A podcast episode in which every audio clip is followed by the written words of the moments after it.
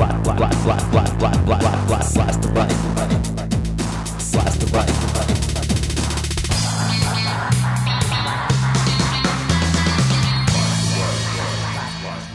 Greetings. This is podcast number 95 of Blast the Right. I'm Jack Clark from TheRationalRadical.com, www.TheRationalRadical.com. Today, we're going to discuss another major step towards achieving economic and social justice in Venezuela. No nonsense land reform that allows malnourished, hungry people to grow food to feed themselves and their families and we'll learn what it really takes to be in solidarity with the third world poor. Let's get right into it. My sources are the New York Times, including audio clips from its website, the advocacy groups VenezuelaAnalysis.org and FoodFirst.org, the polling organization AngusReid.com, and Dictionary.com. Listen to this. Yaracuy es un estado sin ley. Yaracuy is a lawless state. perdió el principio de autoridad. The principle of authority has been lost here. When they illegally invade farms, nothing happens. Han secuestrado 61 They have kidnapped 61 landowners, y no pasa nada. and nothing happens. Han matado a 8 productores They have killed eight landowners, and nothing happens. Entonces, no nos queda So there's nothing left to say. Agrarian terrorism Has definitely taken over our state. Agrarian terrorism. That's the perspective of the large landowners. Now, in stark contrast, listen to this from one of the theys, the perpetrators of agrarian terrorism. He's small farmer Lenny Castillo. Before, we lived in the town of Urachiche, but we didn't have work. We didn't have anywhere to produce anything. So we rescued the land to produce for our town, for our states, and for our country. So, what is it? Agrarian terrorism or long overdue social justice? Let's go over some background information.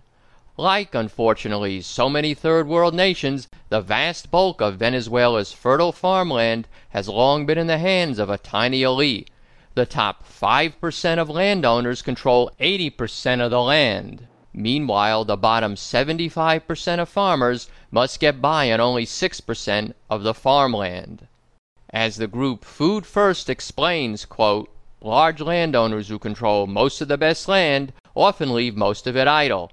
Unjust farming systems leave farmland in the hands of the most inefficient producers.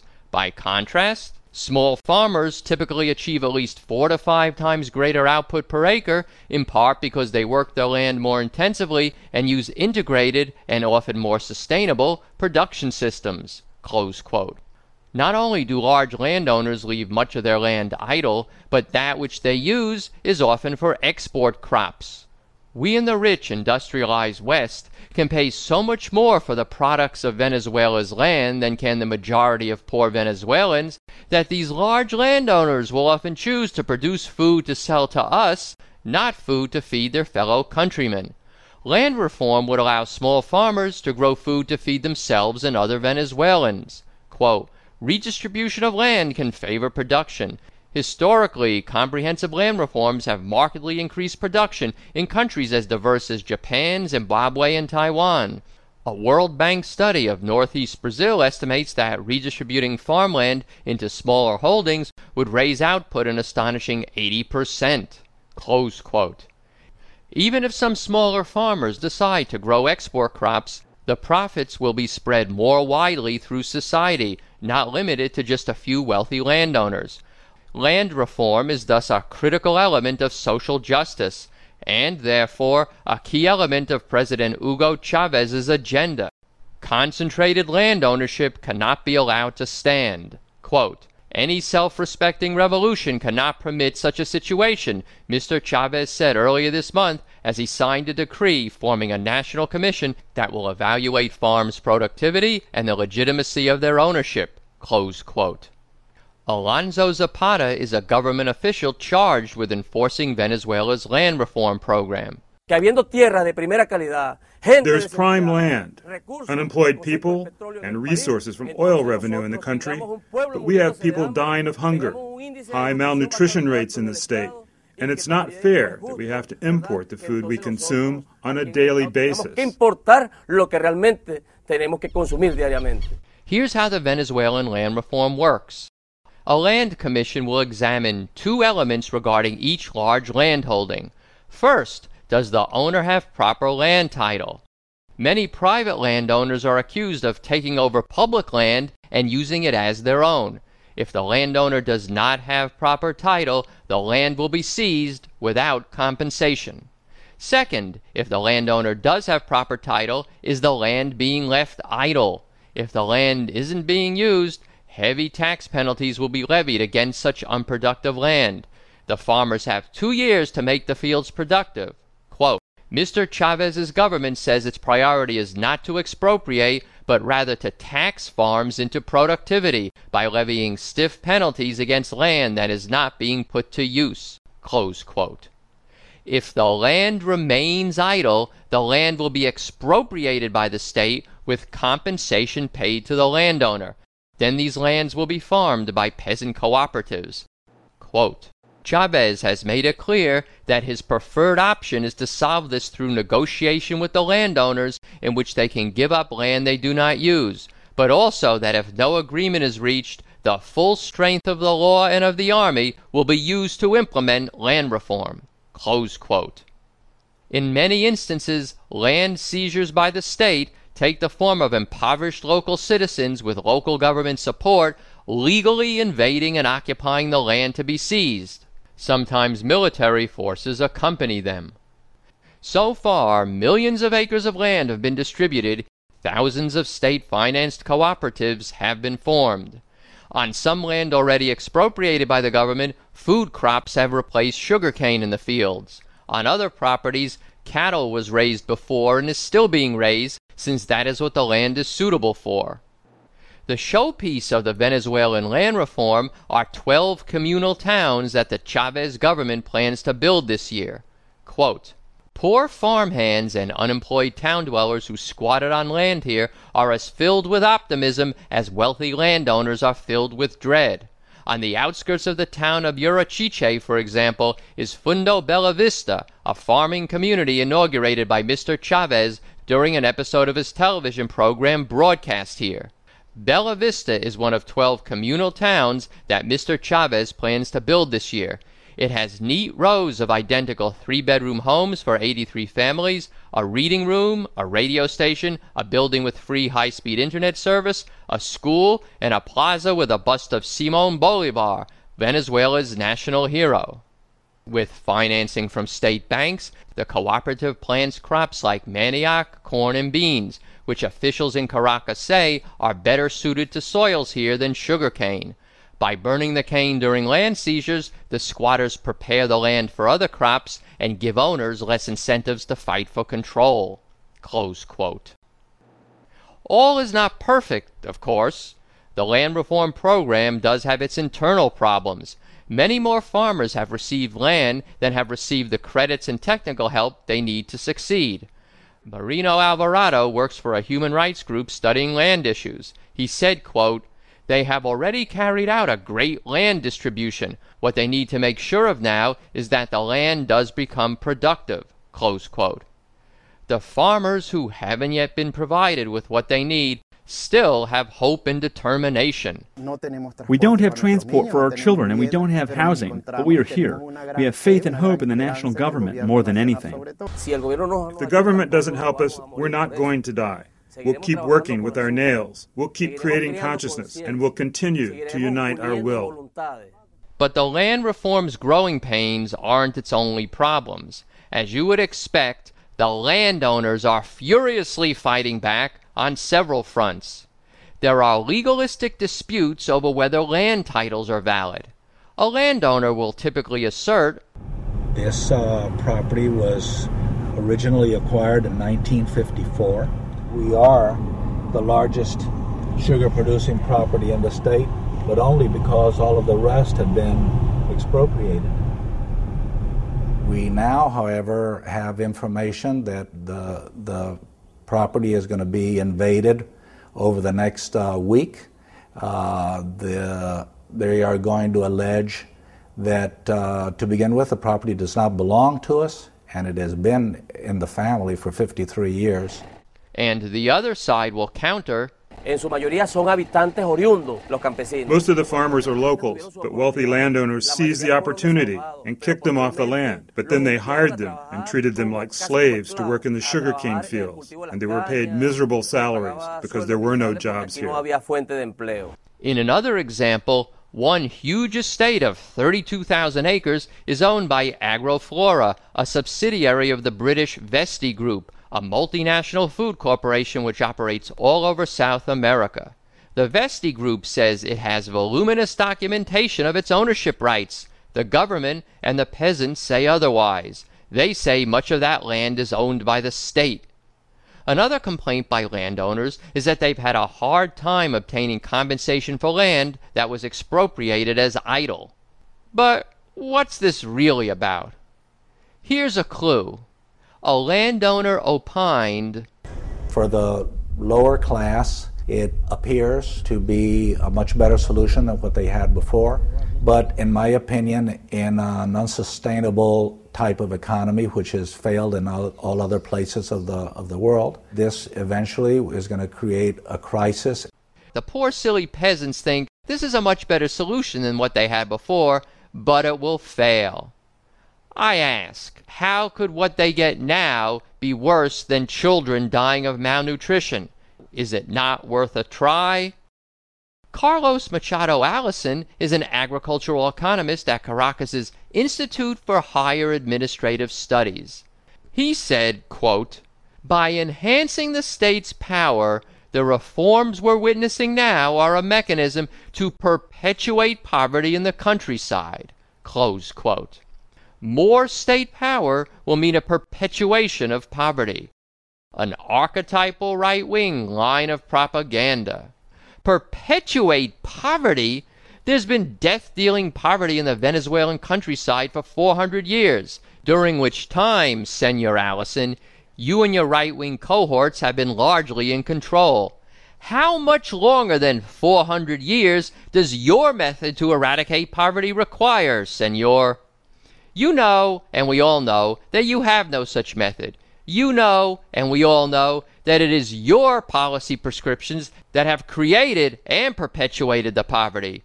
For you to be complaining that Chavez's land reforms will perpetuate poverty takes quite a bit of, shall we say, chutzpah. Whenever we hear right wing ideologues express concern for the poor, we know that something else is afoot. After the break, we'll dig down deeper and see what really has the right wing so upset.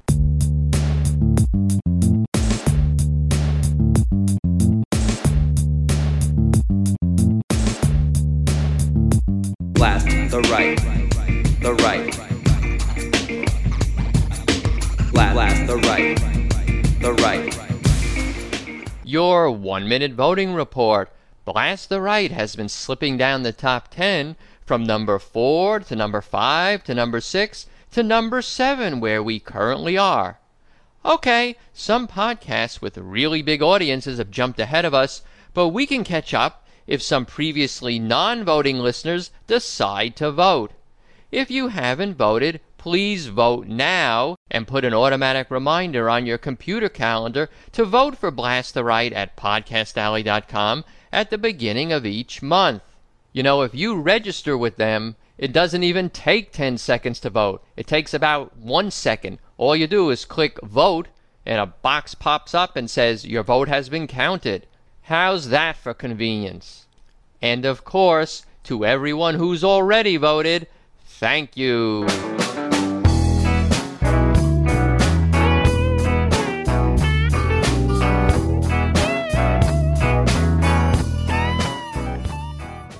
Primal nature of this conflict is further evidenced by the fact that this has not been just verbal battle.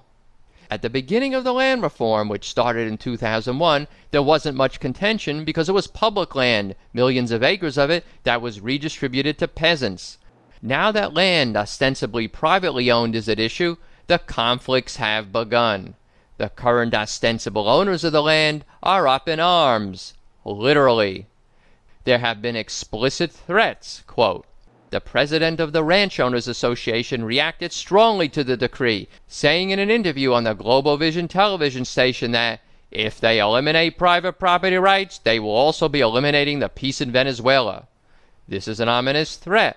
In some areas along the border with Colombia, ranch owners have for some time armed guards modeling themselves on and sometimes getting advice from the infamous paramilitary gangs from neighboring Colombia.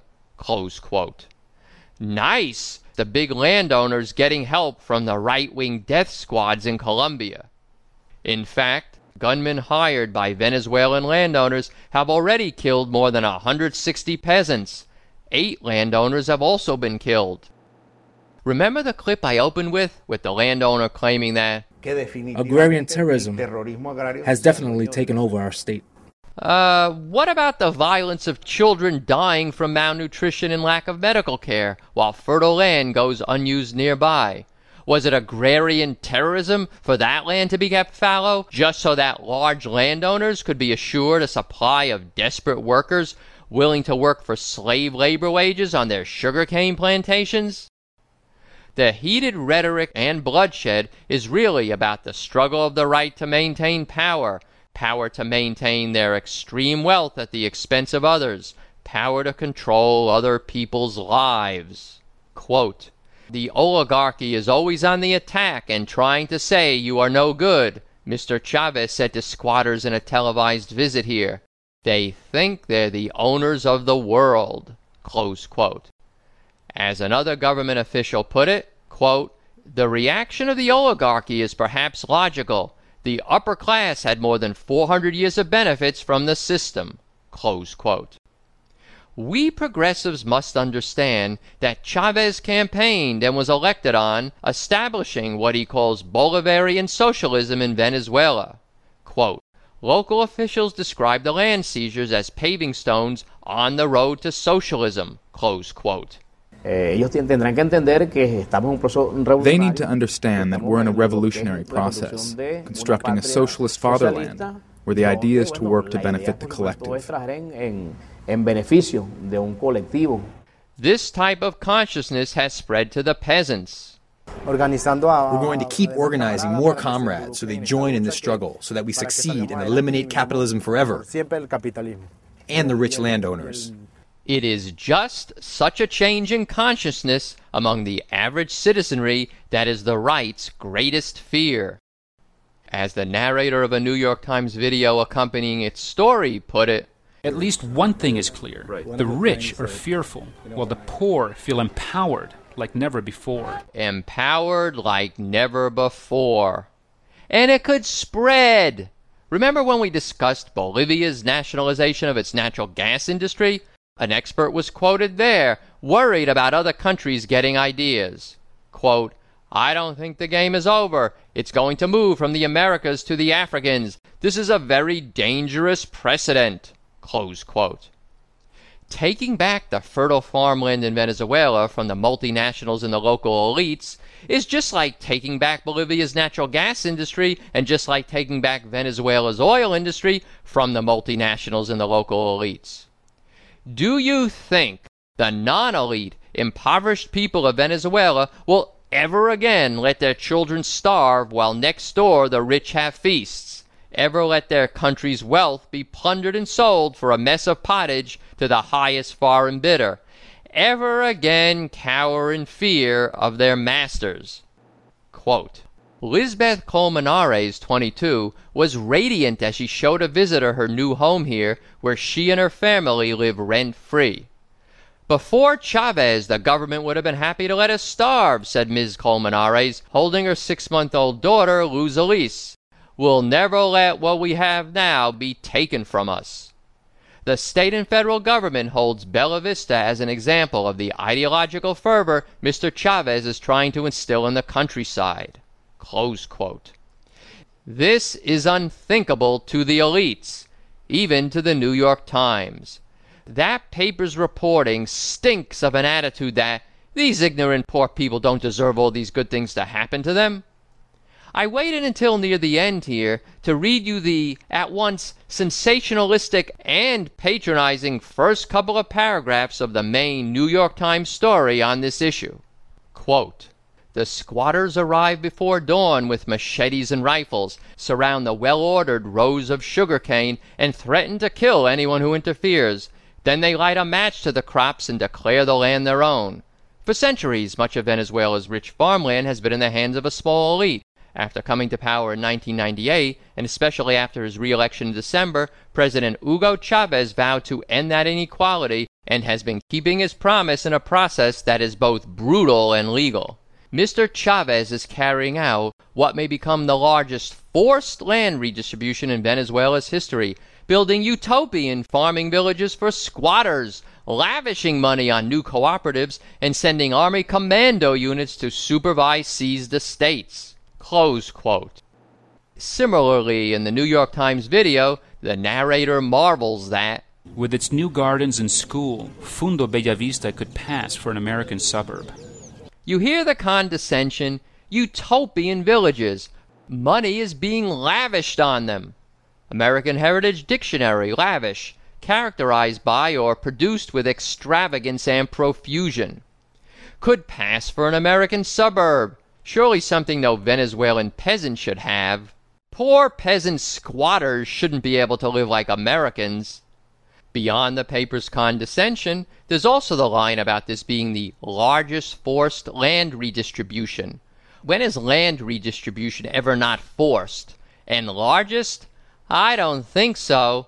The largest was the initial redistribution that by fraud, theft, and violence took the land away from the indigenous people in the first place.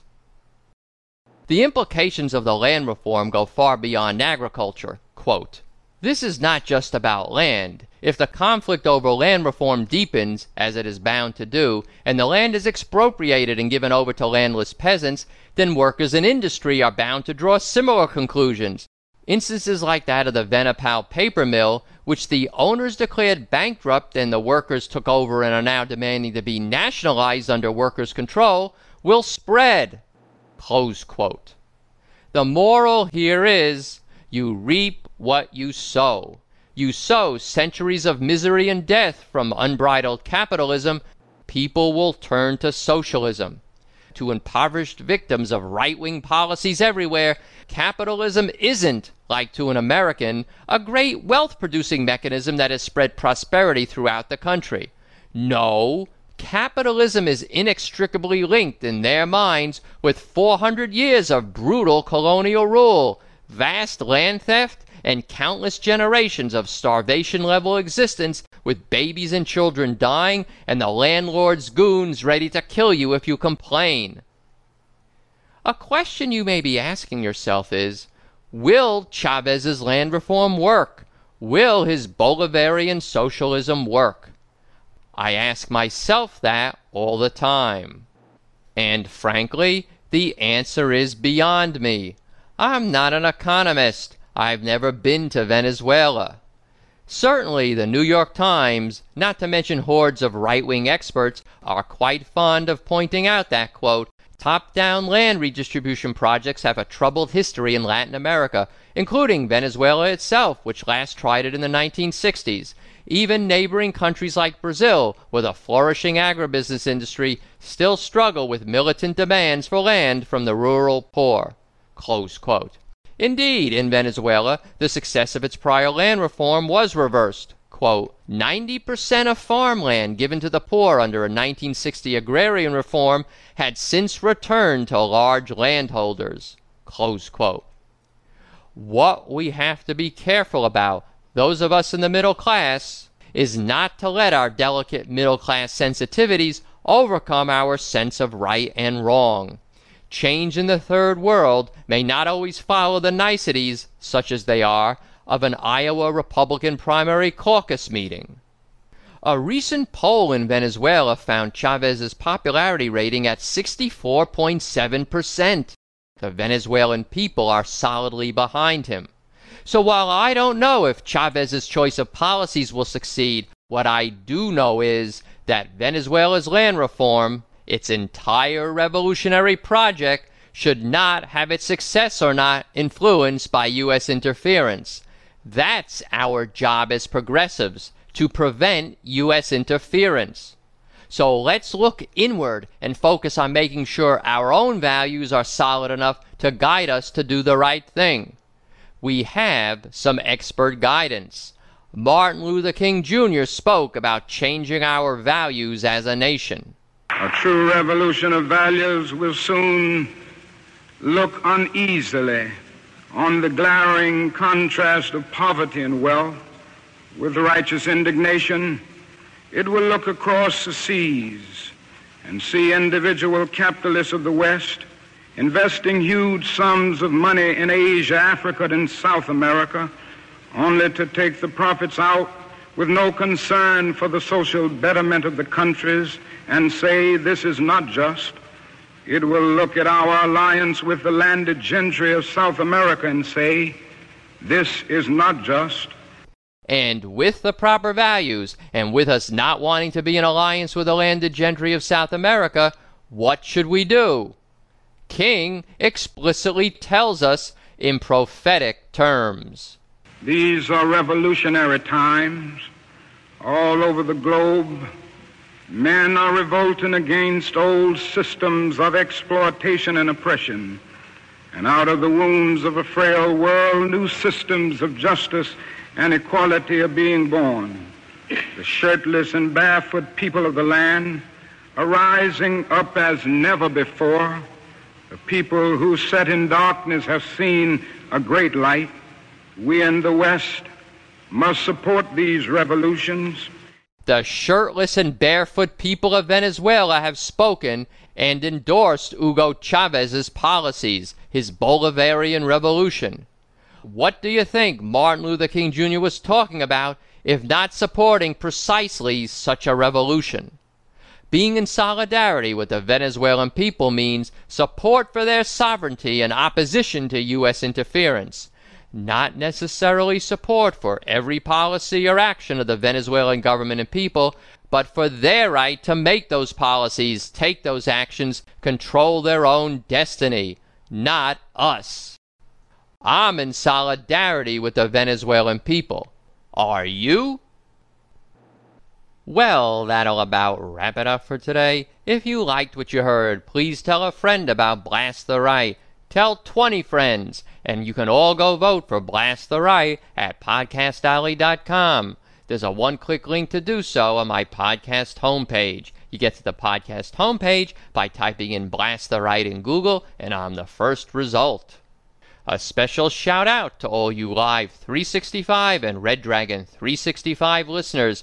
Great to have you on board. Why don't you come over to the podcast homepage, subscribe for free, and you can download and listen to any episode of the podcast anytime you want. A really big thanks to Ellen in Kansas City and Scott from www.notyouraverageIdiot.com for some indispensable help with the audio production part of the podcast. A bit of housekeeping if you found Blast the Right from an ad on newshounds.us or thenation.com, please write in and let me know. I'm trying to gauge the effectiveness of an advertising campaign. Music credits. The break music was the Schnee Speaks by KG House combined with the alternate Blast the Right theme by Nye's Music and Not the One Blues by Burnshee Thornside. We'll close with a little bit of Too Much Bush by Wang Dang Doodle. Links to all the music I play on Blast the Right can be found on my music resources page. Links to all the statistics and quotations I use can be found on the data resources page. Both of them are linked to off the main podcast homepage. All the email that's coming in is really great. Keep sending it to rational at roadrunner.com. You can also call in and leave a comment for me to play on Blast the Right. Just dial 310 933 5891 and leave your message. You can also leave a message for me on Skype. My Skype name is Jack from Blast the Right. So, until next time, I'll sign off and say I love you all, including all you right wing misguided souls.